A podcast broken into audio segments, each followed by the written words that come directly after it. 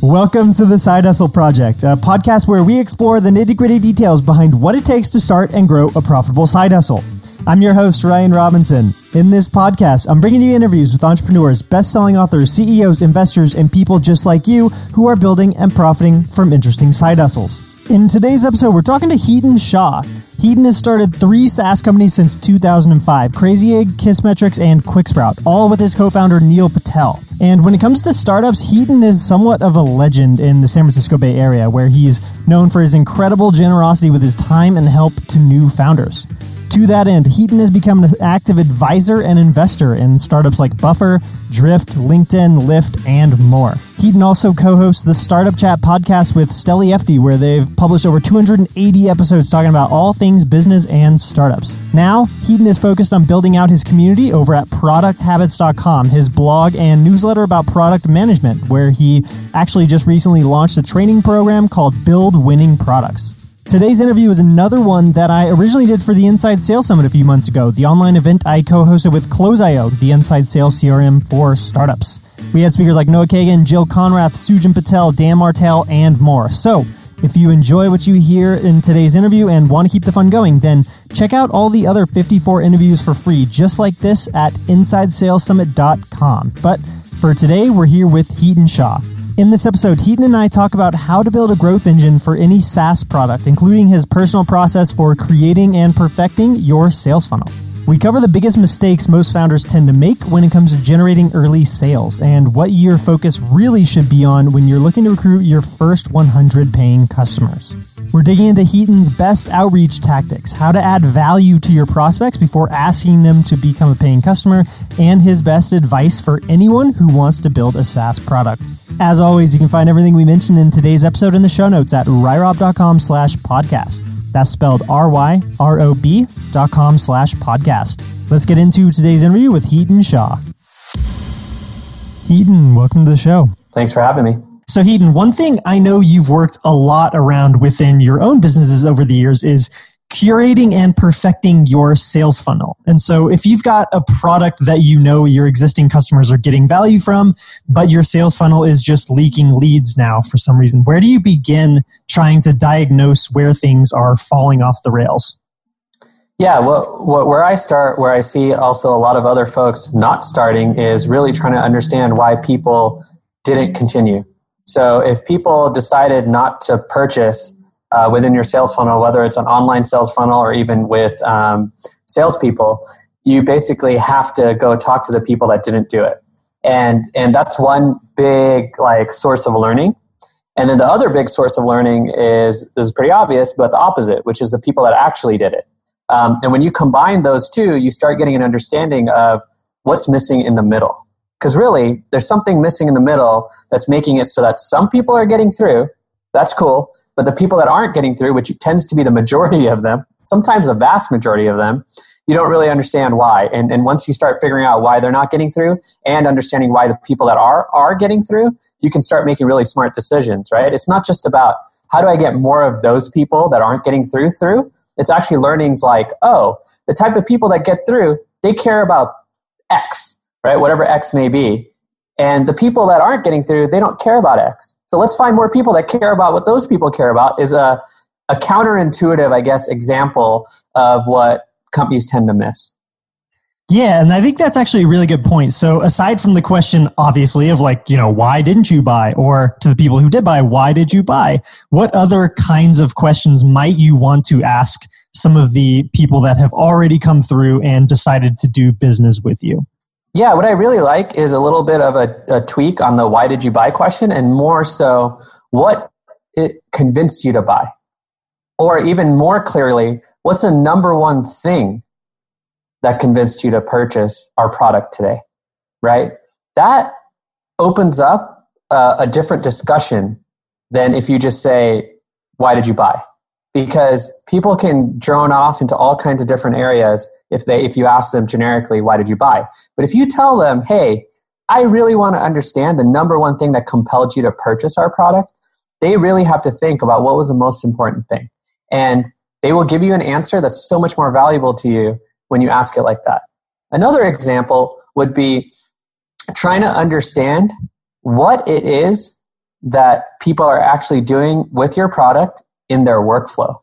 So I really like thinking of it like a, a product um, is has to fit into someone's workflow in order for it to be used. And generally, it doesn't matter what kind of product it is. Think about even something totally off topic, probably like coffee in a coffee shop, or even beans, coffee beans, roasted beans that you buy, and all the tools you use to basically make those at home. Coffee fits into people's workflow. That's why it's so popular. Simple as that. And so does your product. If you don't understand why people are buying and what's caught, what what ways that they actually use your product in their daily lives, you're not actually understanding what's going on. You're not under, understanding how your product fits into something that we all have, which is lives. So, like, how does it fit into their lives? Um, that's something that I see so many companies miss, and so many people think, like, you know, oh, they'll just buy our product and then they'll use it. Actually, wait, they buy your product and they actually use it to improve their lives. And so, if you don't understand how it fits into their daily lives and their workflow, you're not going to get a really great understanding of why they're actually buying and what they're doing with it. Yeah, yeah, I think that's a really good point. And like, you know, you've been in the world of SaaS for over a decade, basically. I'm sure you've seen a lot of trends come and go as far as how SaaS sales functions. And, you know, something like the predictable revenue model being a really big one. Um, do you feel that there's been any large changes recently in how SaaS leaders are approaching sales today? Yeah, I think the one big shift I would say that I'm noticing is that we started sales with a lot of enterprise sales back in the day, especially with software, because they were selling like um, really expensive software or hardware that you had to install, or like these boxes, network boxes, and all this other stuff into your data centers because everyone had those. Now that we've moved to the cloud, the friction of software is much lower. Like you can sign up online and use a product. I know this is all obvious. I'm getting to my point. Uh, and so the big trend that I'm seeing today now that software is so easy to build, now that there's a lot of attention paid to sales tools, is that a lot of the things that we thought were something that would scale a business in the long run end up being uh, really important much earlier or valuable or even something we're seeing more companies companies do more and more and i'll give one example which is probably the biggest one i have which is outbound sales has become something that early stage companies are starting to do more and more and here's why I think that's important. In order to scale a company past a certain amount of revenue, you have to go get leads in an outbound fashion, not just inbound. You have to go call them. You have to go email them when you don't know them yet, when they're not even in your marketing funnel or anything. This is just a definitive, like, if you want to scale your business, you better have that channel because it's one of the most valuable channels out there. Well, right now, there's a ton of sales tools out there that help you do that at scale very efficiently if you know you needed a whole outbound sales team just or outbound like outreach team to go send these emails now you can do that with one tool and there's about 10 flavors actually probably 50 flavors of that tool out there right now. And that just happened in the last two years. I don't think these tools were really popular until the last two years.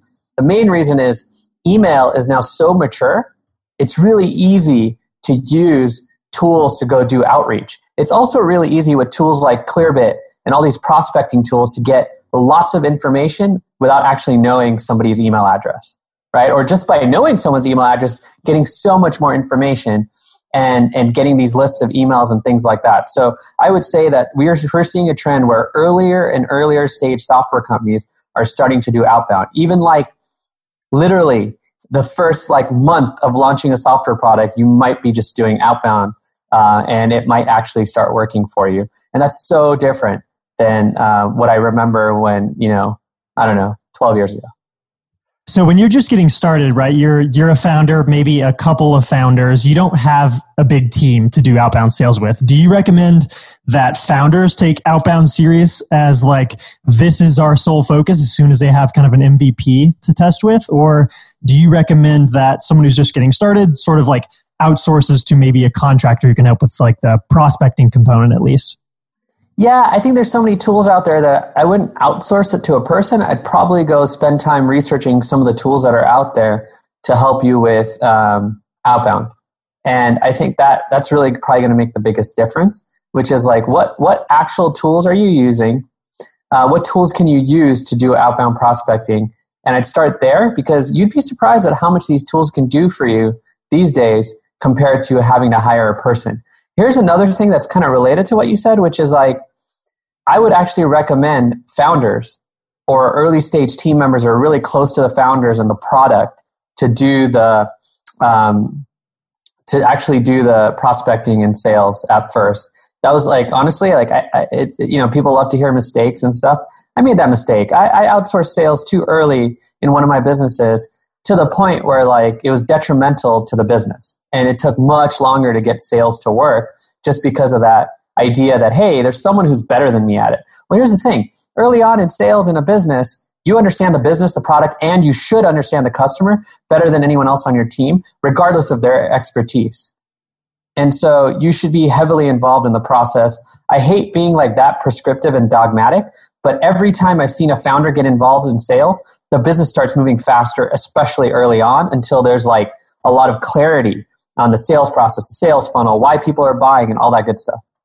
So I guess on that point, something you mentioned was um, a, a, good salesperson. So even though it ended up being a mistake outsourcing sales early on um, with your previous business, have you ever met a salesperson, regardless of whether it was that one or with another company that you're doing, that was particularly impressive to you? Yeah, that's a great question. Um, I would say on average, like the sales salespeople that are out there are missing one big component, and and that component happens to be this idea of measurement and this idea of metrics and this idea of iteration based on feedback. And so it's rare to meet a salesperson who viscerally understands that. And because of that, I would say that like these days, instead of worrying about their the suits they wear, so to speak, the language and the, and the way they speak, I'm so much more worried about, hey, can you tell me how you improve the sales process? And honestly, what I want to hear is, okay, in the early days, I got on every call, not to speak or help the sales reps uh, on the call, but to listen in. We recorded every call. We heard every call. I listened to every single call the reps were making in order to give them feedback on their calls. So like it's like small stuff like that that has such a big impact. So I want to hear the sale the sales leader be in the weeds and and really be thinking about how do the, how do they enable their sales team to have repeatable processes to give feedback on these calls and really help each every single salesperson get better.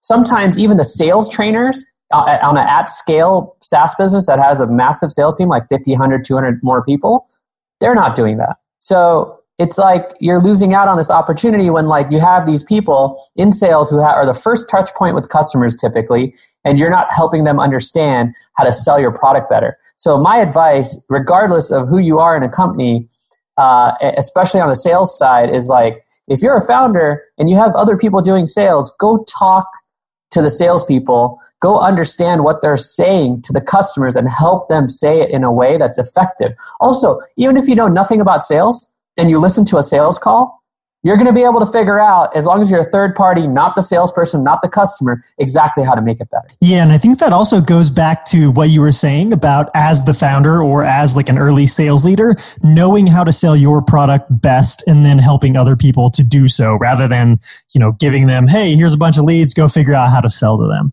Yep. Exactly.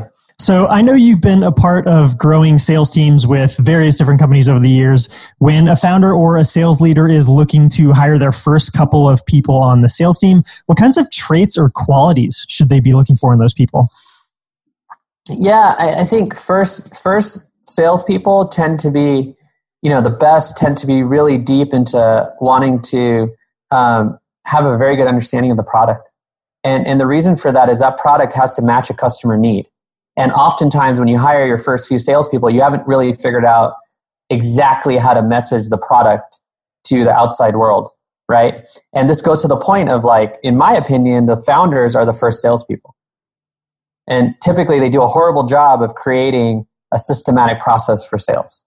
And then they expect to hire salespeople and think a salesperson is going to do that. No, salesperson's going to get on the call and they're going to try to close deals and they're going to try to meet their quota that's what a salesperson does. That's what they're trained to do. That's historically how you incentivize them, right? So what I love is when the salesperson is so excited about the opportunity that they're there to help you understand the language that needs to be used with customers. And they can inform marketing, they can inform product development. And the healthy relationship is when sales is giving you inputs to inform those things early on. And honestly, this is very rare, right? So hiring, that's why some companies will just say, okay, you're a product person, you're a marketing person, or you're, um, you know, somebody who really understands the business today. Why don't you go start try doing sales? right? And, and, and that doesn't always work, but there's a reason that it keeps happening out there. And it's because those people tend to be the closest to the customer, the closest to understanding what the product can do. And so for me, the first salespeople have to really care deeply about the product and really believe in the opportunity of the good it can do for customers. So, shifting gears a little bit now, what do you feel is the most important deal you've ever personally been a part of during your career? Yeah, that's a great question. Um, uh, at our consulting company, there were a ton of deals that we did that were very um, focused around um, large corporate clients. And what I always found fascinating is when we could convince them to buy from us and spend like seven figures a year. And we weren't selling software, we were selling a service. And you could say that's harder or easier, but at the end of the day, that process and what got me excited about it was what I learned about how an organization works and how they buy and how there's a hierarchy. And you need the decision maker on every call or a decision maker on every call. And to move things forward, there are a lot of tactics you learn that are still valuable to me in almost everything I do. You know, because it's a communication thing. It's like, look, I'm trying to sell them something and take money from them and they don't want to spend it. Right. But when they do decide to spend it, it's a lot of money. So, you know, we had deals with Samsung, Hewlett Packard, um, and this was back in like, you know, 12, almost 14, 15 years ago. We started getting deals with these companies to help them with marketing.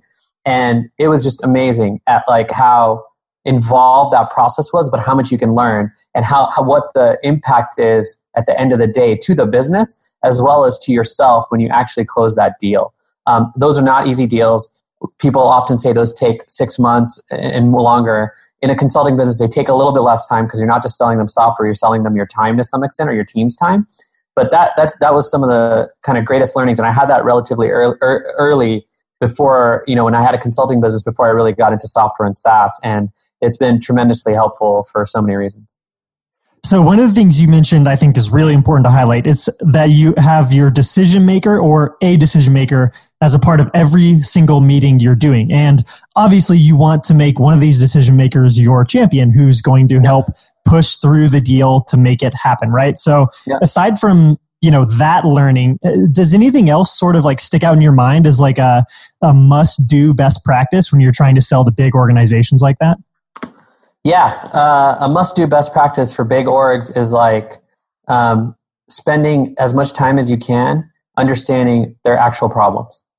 I, I find it silly that com- companies that are trying to sell to enterprise don't do that. So it's like a, this, there's a whole discovery phase. Ideally, if you're crazy, you could do it in one call because you're just barraging them with questions and they're open to answering them. That's typically not how it happens because of my first point. There's multiple decision makers. There's all honestly some hierarchy and it's sometimes unclear in the first call who's actually making the decision around the budget, right? You have someone who's a buyer usually, and then someone who's the user. And there's usually two champions or more that you need to kind of advocate for. Also, one other tip I'd give on the topic of champions is find your champion even if they don't have a, a budget, because they're the ones that'll advocate across the whole organization for you. And honestly, those champions are your long term relationship in the organization, regardless of what level they're at. The last thing I'll say about this is in, in enterprise sales or larger kind of deals, you have to make the person who's buying and or the person who's using and or your champion feel like a hero. So you have to understand what their motivations are. Here's the goal. If by using your product or service, they're able to get a promotion, everybody wins. So really digging into like what's going to cause that, even though it sounds wacky and weird because that's not your problem, it's your problem if you want the renewal. It's your problem if you want the deal in the first place. And it's your problem if you want that person when they go somewhere else to talk about you, wherever they go. And also with enterprise sales, one of the biggest things is selling to other teams in the company. You won't get that unless you're helping that one person do better in their job. And ideally, my goal when I go into those deals after learning is get that person a promotion. Find that champion, figure out how to get them a promotion because of uh, your involvement in their business. And honestly, for lack of a better way to say it, you have them for life then. Yep.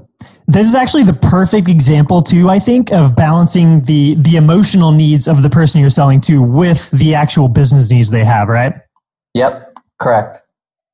So, all right, Hiten, this is my last question for you. I'm curious to hear what would you say has been the best investment you've ever made in the context of building your selling skills? And this could be in the form of time, money, online tools, experience, or otherwise. Yeah, um, that's a really good question.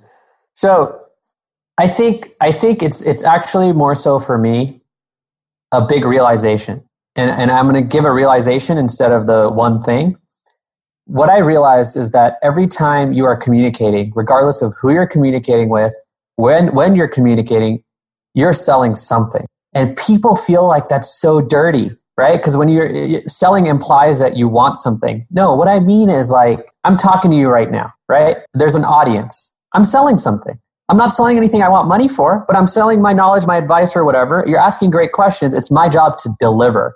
So for me, it's about this whole idea that like, every time you communicate, there's something you're trying to get someone else to think. You're trying to get them to think differently. You want to add value. So to me, it has everything to do with adding value. And honestly, sales is all about adding value. I know everyone says that, but the way I think about it is not just sales, it's all about adding value. Everything's all about adding value. Right? You walk around this earth, you're not adding value, you're extracting value and not giving anything in return and or just giving. And so this whole idea, and it just viscerally, you know, really clicked for me as I started doing or trying to do more sales and closing deals is like if I'm not adding value, no one's going to listen to me. So, one quick follow up on that. Um, sure. Um, since you brought this up, I really love this topic of adding value to people. As a salesperson or a founder, how do you add value to your potential clients before you ask for something in return, before you ask for their business? Yeah, that's really great. So, you know, the best sale, I'll start with like an outbound sales email. The best outbound sales email or the best any kind of email where you don't know the person is when you find something wrong with something they're doing, like a typo on a blog post, something stupid, a small, that's just a small example, and you tell them, hey, I found this thing. I was looking around, I found this thing. Right. And by the way, I was reading and, and adding values like I was reading this from you and I learned X, Y, and Z. Thank you for sharing it. So adding value could be as simple as a thank you. But really, when you find something that they haven't noticed right? Or that you think is a problem that they have that's really definitively one. And that's why I bring up a typo. A typo is just something really small, but it's impactful because you there's so much behind telling someone they had a typo on a blog post if they did or on their website, right? Because what, what that means is that you were thoughtful enough to go look and read and do all this. So people love it when they think you've been thoughtful.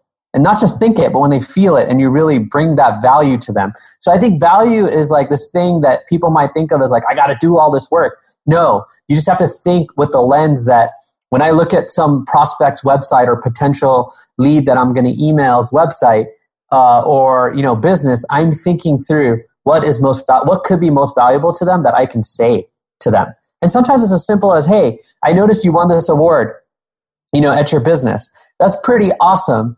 Here's what that means for the market, or here's what that means for me, or I can't imagine how hard that might have been for you." right? So adding value is as simple as listening to them and giving them some kind of feedback on what they did. Even if you can't find a typo or something, it's really about personalizing it to the point where they feel like you've done your homework right and that's a simple and that's a simple way to add value i think this topic's really interesting in general because as a founder your only job is to add value and it's not for yourself it's for your team like you're going to be responsible for at least a handful of people if not you know 100 eventually so adding value to their lives, making their lives better, making improvements to how the work environment is. All these things are adding value to other people. So I feel like it's absurd when people think that like, hey, and, and you know, I can't add value, right? You can add value in many different ways if you just take that lens and just say, what does value look like? What is going to be valuable to the other person? So to me, the simple trick or thing is like not even worrying about what you're trying to get and really being genuine about, I just want to help you first and foremost. Honestly, even on sales calls, I say, look, I'll tell you what this is about. I also, number one, and this is where the, the one of the things I said comes back. Number one thing I want to do on this call is understand what your problems, what your challenges, what your opportunities are in your business, whichever way you want to describe it. Because if I can do that, I'll be the first one to tell you whether we can add value to your world or not. And if we can't, it's great to meet you, right? That's it. And I think that kind of attitude is genuine if it really comes from a place of like, if I can't help you, I'll be the first one to say, I can't help you. And I've done that on so many different sales calls. And what ends up happening is these people that you do that with, they become advocates even if they don't buy your product because you just want to help. And when they see someone who can use your help, they go tell them about you and they make an introduction. You didn't do anything. You just didn't worry about yourself and you worried about them. I love that. Show that you care and then it could lead to referrals, even if they're not a good fit to work for you personally. Exactly. Hell yes. Awesome. All right. Well, thank you for joining us. Uh, Hiten, can you tell everyone where they can go to check you out online and learn more about everything you're doing? Yeah, I got a newsletter. I talk a lot about product development, and it's at producthabits.com. Uh, check it out. Sign up. Hook me up. All I'll right. Yeah, Hiten, thanks for being here. Thanks a lot.